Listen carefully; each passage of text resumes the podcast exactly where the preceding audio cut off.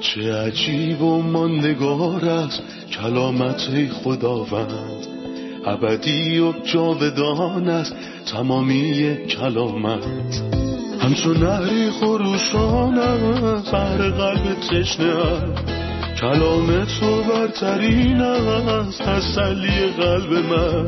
نوری بر پاهای من چراغ راه های من.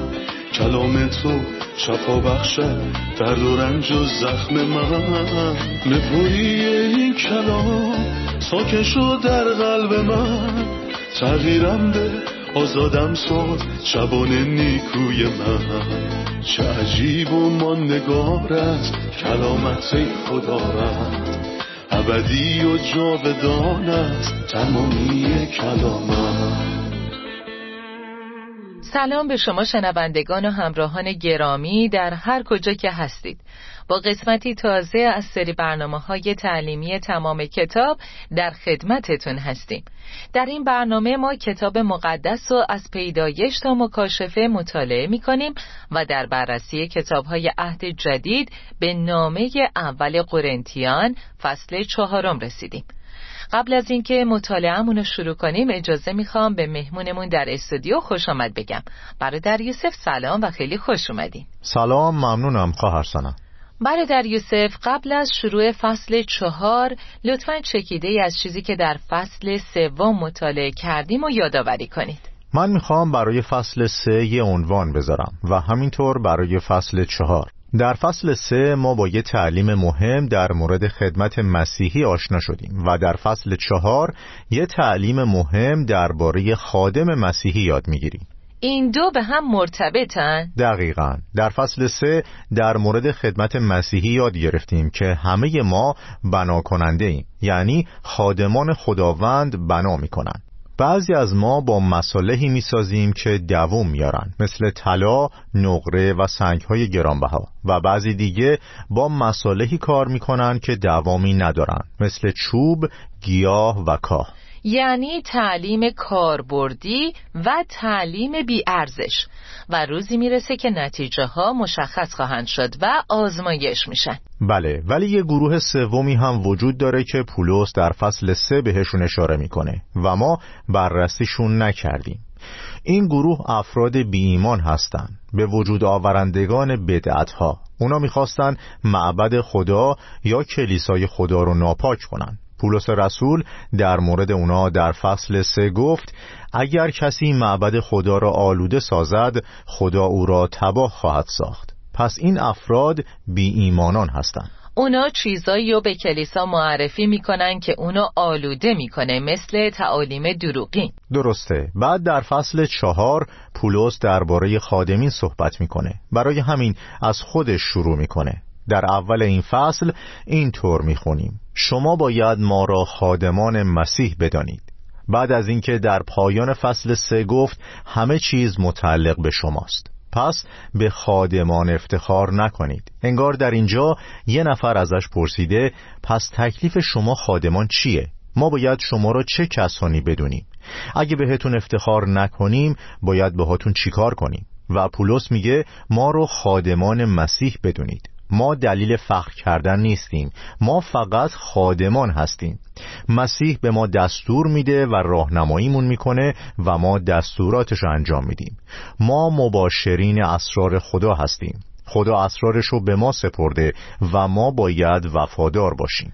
قبل از اینکه آیاتی رو بخونیم و ازتون بپرسم که خادمان مسیح چه کسانی هستند توی پرانتز می‌خواستم بگم که افرادی مثل پولس که جز رسولان بودن خودشون رو خادم می‌دونن حالا آیا ما رهبران مسیحی زمان حال رو می‌تونیم با عنوانهایی مثل پیشوا یا پدر خطاب کنیم و اونا رو در جایگاه بالاتری نسبت به دیگران قرار بدیم؟ اگه به کتاب مقدس رجوع کنیم می‌بینیم که خود خداوند عیسی مسیح به شاگردان گفت و یهودیان همینو شنیدن که هیچ کسو پدر من یا پیشوای من خطاب نکنید.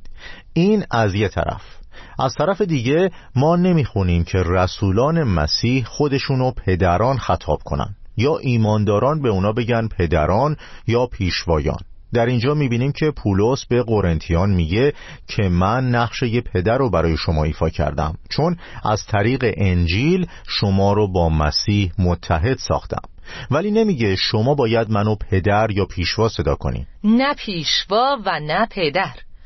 آیاتیو از فصل چهار می‌خونم. شما باید ما را خادمان مسیح و مباشرین حقایق اسرارآمیز الهی بدانید. مسلما یک مباشر باید قابل اعتماد باشد. اما اگر به وسیله شما و یا یک دادگاه انسانی داوری شوم برای من کوچکترین اهمیتی ندارد. من درباره خود قضاوت نمی کنم. شاید من در خود عیبی نمی بینم ولی این دلیل نیست که من بیگناه هستم. خود خداوند است که درباره من قضاوت خواهد کرد. پس قبل از روز داوری درباره دیگران داوری نکنید بلکه منتظر آمدن خداوند باشید. زیرا او آنچه را که در تاریکی پنهان است در برابر نور آشکار خواهد ساخت و نیات پنهانی آدمیان را فاش خواهد کرد. در آن وقت هر کس آنطور که شایسته اوست از جانب خدا تحسین خواهد شد. لطفا در مورد خادمان مسیح برامون توضیح بدین. آیا اونا یه گروه خاص از مردم هستن یا به طور کلی جزو ایمانداران محسوب میشن؟ آیا هر شخص ایماندار خادم مسیحه؟ خواهرسانم از یه زاویه هر ایمانداری خادم مسیحه. از یه زاویه دیگه خادمانی هستند که عطایایی خاص بهشون سپرده شده. پس اینها خادمان مسیح هستند هر ایمانداری خدمت می‌کنه چون همه ما اعضای بدن مسیح هستیم و هیچ عضو ناقصی وجود نداره. همه ما کار می‌کنیم. ما خدمتهایی داریم کارها و استعدادهایی داریم که به ما داده شده تا باهاشون خدمت کنیم. ولی نباید فراموش کنیم که خادمانی هستند با دعوتی خاص و عطایایی ویشه اونا باید نقش اساسی و خطیر خودشونو در خدمت ایفا کنند حالا منظور از مباشرین حقایق اسرارآمیز الهی چیه؟ ما درباره حکمت مرموز یا اسرار خدا صحبت کردیم و یاد گرفتیم اونچه که در عهد عتیق آشکار نشده بود در عهد جدید بر رسولان مکشوف شد و رسولان رسالات رو نوشتن پولس میگه من آپولوس پتروس و ما بقیه رسولان خودمونو معتمدین خدا می‌دونیم و او ما رو مباشرین کرده. منظور از یه مباشر اینه که شخص ثروتمندی اموالشو به مباشر خودش میسپاره تا باهاشون تجارت کنه. تا اموال و پول رو برای منفعت شخص ثروتمند مدیریت کنه. دقیقا. و یه روز از مباشرش می‌پرسه از مباشری خودت به من گزارش بده. بسیار خوب. وقتی آیه سه رو میخوندم احساس کردم توی یه دادگاه ایستادم. زمانی که پولس میگه اما اگر به وسیله شما و یا یک دادگاه انسانی داوری شوم برای من کوچکترین اهمیتی ندارد. من درباره خود قضاوت نمی کنم شاید من در خود عیبی نمی بینم پولس با استفاده از این واژه ها مثل داوری شدن چه احساسی رو می‌خواد انتقال بده؟ و لطفا برامون توضیح بدین که شخص ایماندار در کجا و توسط چه کسی داوری میشه؟ واجه هایی که از ریشه داور گرفته شدن در اینجا چهار مرتبه تکرار میشن ولی به سه نوع دادگاه اشاره می‌کنن. در مورد دادگاه اول پولس میگه نظر شما یه دادگاهه. این مورد رو توضیح میدیم و می‌بینیم که چقدر برای پولس مهم بوده.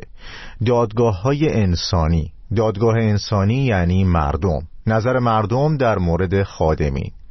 دادگاه دوم روح ماست. ما خودمون رو قضاوت می‌کنیم یا در مورد خودم به خودم گزارش میدم. به وجدانمون. وجدان ما قاضیه. ذهنمون هم قاضیه. بله اما دادگاه سوم از آن خداونده. پولس میگه خود خداوند است که درباره من قضاوت خواهد کرد. برای همین در ادامه بهشون میگه پس قبل از روز داوری درباره دیگران قضاوت نکنید. چون خداوند میاد و روزی می‌رسه که خداوند همه رو با عدالت قضاوت می‌کنه. بنابراین سه دادگاه وجود داره. مورد اول دادگاه انسانیه که در زمان حال اتفاق میافته و نظر مردم در مورد خادمان خداست. دادگاه دوم زمانیه که من با وجدانم روبرو میشم. دادگاه سوم در حضور خداست. حضور مسیح. در آیه پنج خوندیم. پس قبل از روز داوری درباره دیگران داوری نکنید بلکه منتظر آمدن خداوند باشید. زیرا او آنچه را که در تاریکی پنهان است در برابر نور آشکار خواهد ساخت و نیات پنهانی آدمیان را فاش خواهد کرد. در آن وقت هر کس آنطور که شایسته اوست از جانب خدا تحسین خواهد شد. لطفا این آیه رو توضیح بدین. بله حتما. اما قبلش می‌خوام به چیزهایی که گفتیم نکته ای رو اضافه کنم. ما با توجه به این دادگاه چه درسی از پولس یاد می‌گیریم؟ پولس نظر تو در مورد دادگاه اول چیه؟ یعنی در مورد اینکه مردم راجع بهت چه فکری می‌کنن؟ پولس نسبت به این موضوع کاملا بیتوجه نیست. مسلما بهش فکر کرده چون در حقیقت مردمی هستند که میگن ما به نظر دیگران اهمیتی نمیدیم. بله این افرادگراییه پولس گفت برای من کوچکترین اهمیتی ندارد. نگفت بی ارزشه بلکه اونو کوچکترین می‌دونه. این به ما تعلیم میده که ما به طور ذاتی دوست داریم مورد تحسین قرار بگیریم. ولی خطر جدی اینه که با موج این تحسین ها حرکت کنیم. شخصی به نام جان میلتون گفته قدرتمندترین مانع برای یه شخص شریف تحسین و چاپلوسیه. پس این کار موجب به وجود اومدن موانع. دقیقا.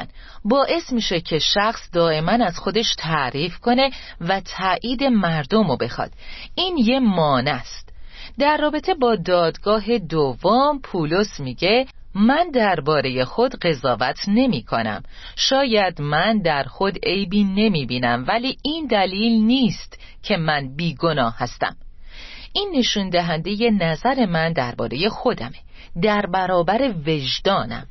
وجدان چیز خوبیه و کلام خدا وجدان ما رو آگاه می‌کنه.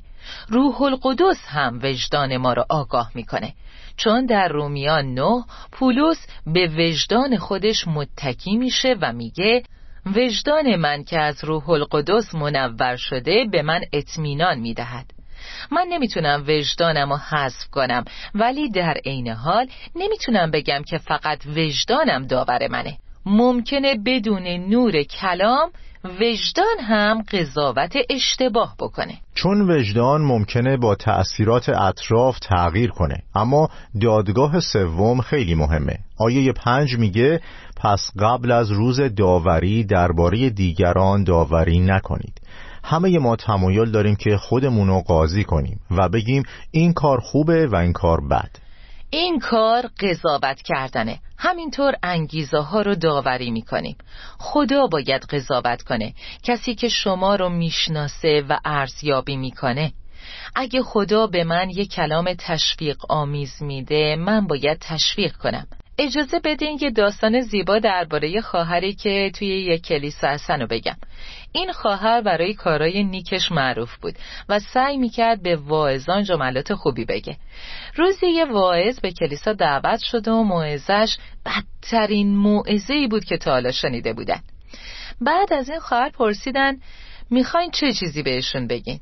این خواهر در حالی که بیرون می‌رفت از واعظ تشکر کرد و گفت ممنونم برای آیاتی که امروز از کتاب مقدس خوندی. بنابراین سعی کرد که یه چیز خوب برای تحسین پیدا کنه. این فقط یه داستانه ولی معنی زیبایی داره. خوبه که ما همدیگر رو تشویق کنیم ولی نباید قضاوت یا محکوم کنیم. اما یه خادم چه زمانی قضاوت میشه؟ اگه رفتار خادمی اشتباه باشه و تبدیل به یه سنگ لغزش بشه یا تعلیمش کتاب مقدسی نباشه در چنین شرایطی باید از اون خادم سوال کنن و باهاش برخورد کنن. کاراشو ارزیابی کنن. بله دقیقا. زیر نور کلام خدا تا اگه اشتباهی بود باهاش برخورد کنن. در آیت بعدی از آیه شش میگه ای برادران من به خاطر شما خودم و آپولس را نمونه قرار دادم تا از ما یاد بگیرید که از آنچه که نوشته شده است نباید تجاوز کرد. تا هیچ یک از شما خودپسندانه به یک نفر نبالد و دیگری را خار نشمارد. زیرا کیست که تو را برتر ساخته است؟ جز آنچه که از دیگران گرفته ای چه داری؟ پس اگر از کسی دیگر گرفتی چرا طوری به خود فخر می کنی که گویا از خود داشته ای؟ اکنون دیگر تمام آرزوهای شما برآورده شده است. حال همه چیز برای شما فراهم است و اکنون بدون ما به سلطنت رسیده اید. ای کاش واقعا اینطور بود تا ما نیز با شما سلطنت می کردیم لطفا درباره این آیات توضیح بدین. ما گفتیم کلیسای قرنتوس دچار دستبندی شده بود چون اونا به رهبران و معلمان خودشون فخر می‌کردن. پولس با ملایمت و حکمتش به اسامی رهبران اونا اشاره نکرد و از اسم خودش آپولوس و دیگر خادمان استفاده کرد. برای همین میگه از شرمنده کردن همدیگه دست بردارید و از ما یاد بگیرید. چه چیزی رو؟ اینکه از آنچه که نوشته شده است نباید تجاوز کرد. تا هیچ یک از شما خودپسندانه به یک نفر نبالد و دیگری را خار نشمارد. این آیه به چه مناست؟ آیات کلام خدا تحت تأثیر روح القدس نوشته شدن و خدا رو جلال میدن. هیچ کس نباید به دیگری بباله. این چیزیه که موسی هم گفت. زیرا من نام خداوند را می ستایم و قوم او عظمت او را خواهند سرود. داوودم گفت بیایید عظمت خدا را اعلام کنیم. انگار می‌خواد بگه که هدف روح کلام مکتوب فقط اعلام جلال و عظمت خداونده. پس دست از بالیدن به دیگران و خادمانی که دارید بردارید. و در ادامه میگه و همدیگر را خار نکنید. لطفا در مورد این کلماتی که پولس بهشون میگه برامون توضیح بدین. حال همه چیز برای شما فراهم است و اکنون بدون ما به سلطنت رسیده اید ای کاش واقعا این طور بود تا ما نیز با شما سلطنت می‌کردیم. آیه هفت میگه زیرا کیست که تو را برتر ساخته است؟ جز آنچه که از دیگران گرفته ای چه داری؟ درباره این آیه می‌خواستم بگم منظور پولس مسائل روحانیه. بله منظورش چیزای مادی نیست. می‌خواد بگه خادمی که عطیه ای داره مثلا قادر به موعظه کردنه این عطاییه که از خدا دریافت کرده نه از خودش. پس فخر فروشی نکنید و نذارید ایمانداران هم به شما ببالن بعد تمام کلیسا رو مخاطب قرار میده و میگه شما با کارهاتون نشون میدین که از وضعیت خادمان و رنجها و مشکلاتشون آگاه نیستید. شما سیر شدین ولی ما همچنان گرسنه ایم شما ثروتمند شدین ما فقیریم. شما بدون ما مثل پادشاهان سلطنت کردین. این جمله به این معناست که شما برای خودتون شرایطی رو به وجود آوردین که راحت زندگی می‌کنین و ما رو به عنوان خادمان در رنج، خاری و شرم رها کردین. برای همین بهشون میگه ای کاش واقعا این طور بود تا ما نیز با شما سلطنت می‌کردیم. ما آرزو می‌کنیم که شما سلطنت می‌کردین تا رنج و زحمت ما هم تموم می‌شد و ما هم مثل پادشاهان زندگی می‌کردیم. بعد بهشون میگه چنین به نظر می‌رسد که خدا ما رسولان را مانند اسیران محکوم به مرگ که در آخر صف لشکریان قرار دارند به معرض نمایش گذارده و ما را در مقابل چشم تمام کائنات چه فرشته و چه انسان به تماشا گذاشته است. چه فرشته و چه انسان. این تشبیه زیبا برگرفته از کشتی یونانی در ورزشگاه است و در اصل از فرهنگ اون زمان نشأت می‌گیره.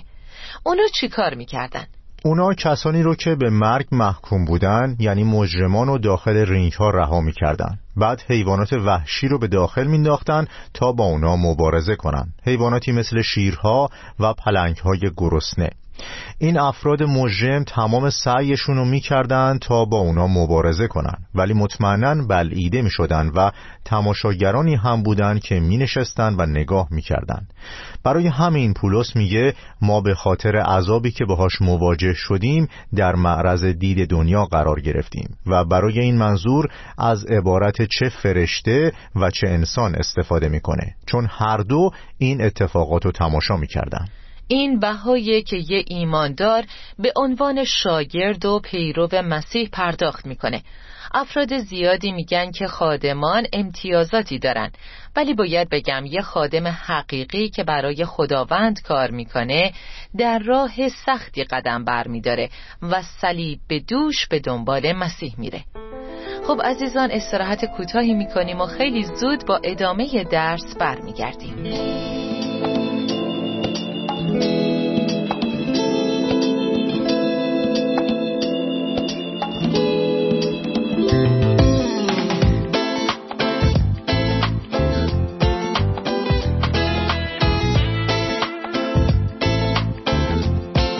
در آیه پانزده میگه زیرا اگرچه شما هزاران معلم در مسیح داشته باشید ولی بیشتر از یک پدر نخواهید داشت و من با دادن بشارت انجیل مسبب اتحاد شما با مسیح عیسی شده و به این وسیله پدر شما گشتم.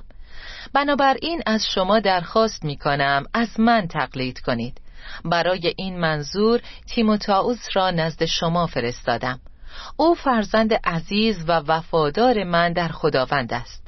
اصولی را که از مسیح آموختم و در همه جا در کلیساها تعلیم می دهم او به شما یادآوری خواهد کرد. لطفا در مورد قلب شبانی پولس نسبت به کلیسای قرنتوس توضیح بدین و همینطور در مورد نقش تیموتائوس در کنار پولس برامون بگین. در رابطه با نقش پولس باید بگم که اون با بشارت انجیل به قرنتیان پدر روحانی اونا شد. بنابراین پولس یه پدر روحانیه. پدر روحانی یعنی کسی که اونا رو به ایمان آورده. این در رابطه با سوال اولتون. پس منظور از پدر روحانی کسیه که بشارت انجیل رو بهشون رسونده تا ایمان بیارن. بله پدر روحانی بودن به این مناست نکته زیبا اینه که چنین پدری مثل هر پدری وقتی فرزنددار میشه اونها رو رها نمی‌کنه بلکه اونها رو بزرگ می‌کنه مراقبشونه و همینطور تربیتشون می‌کنه. و در اینجا می‌بینیم که پولس همین کارو می‌کرد. بله اون با محبت ازشون مواظبت می‌کرد. روح محبت در هر دو نامه‌ای که پولس به قرنتیان نوشته دیده میشه. ولی در عین حال بهشون خوراک هم می‌داد و کلام خدا رو تعلیم می‌داد. همینطور توبیخشون می‌کرد.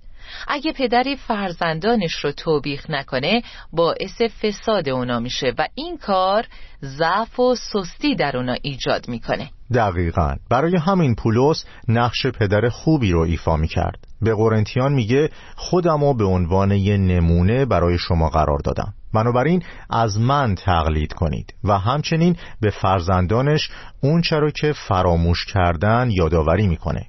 تیموتائوس را نزد شما فرستادم.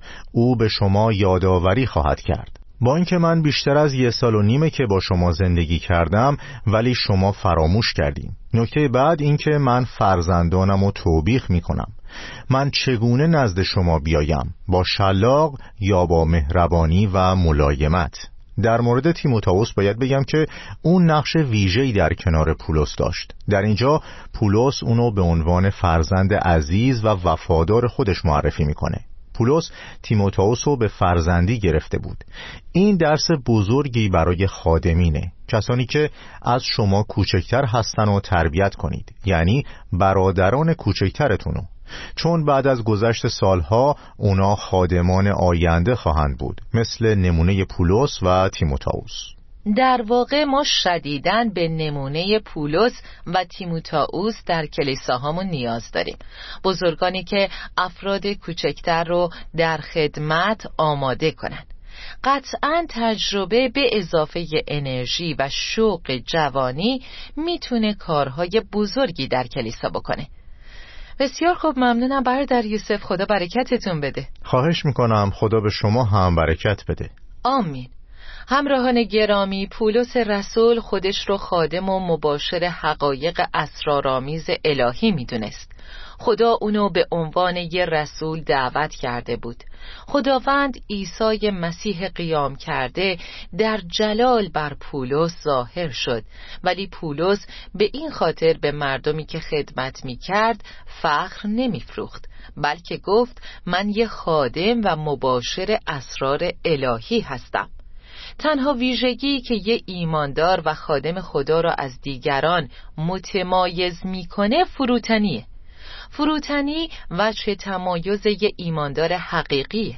هر کسی که فخر فروشی می‌کنه روح مسیح رو نداره.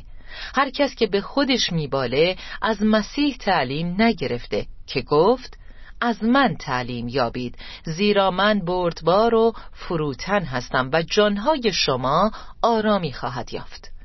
اگه شما یه خادم هستید جای واقعی شما نزد پاهای کسانیه که خدمت می کنید شما باید به مردم نزدیک بشید و پاهای اونا رو بشورید. شما از بالا مردم رو خدمت نمی کنید بلکه از پایین. شما مردم رو حمل می کنید و درد زایمان رو تحمل می کنید تا از مسیح متولد بشن. بارهای اونا رو حمل می کنید یه خادم برای کسانی که بهش سپرده شدن اربابی نمی‌کنه. ما در هیچ جای کتاب مقدس نمی‌خونیم که خادم از کسانی که خدمت می‌کنه برتره یا رئیس اونهاست اون مردم رو مجبور نمی‌کنه که اونو پیشوا یا پدر خطاب کنن اگه می‌خواین مثل مسیح خدمت کنین از مسیح تعلیم بگیرید که گفت پس اگر من که استاد و خداوند شما هستم پاهای شما را شستم شما هم باید پاهای یکدیگر را بشویید. تا سلامی دوباره و درسی تازه خدا با شما. چه عجیب و ماندگار است کلامت خداوند. ابدی و جاودان است تمامی کلامت. همچون نهری خروشان است بهر قلب تشنه کلام تو برترین است تسلی قلب من. نوری بر پاهای من چراغ راه های من. کلام تو شفا بخشد درد و رنج و زخم من. نپوری این کلام ساکن شد در قلب من. تغییرم به آزادم ساز شبان نیکوی من. چه عجیب و ماندگار است کلامت خدا رد ابدی و جاودان است تمامی کلامت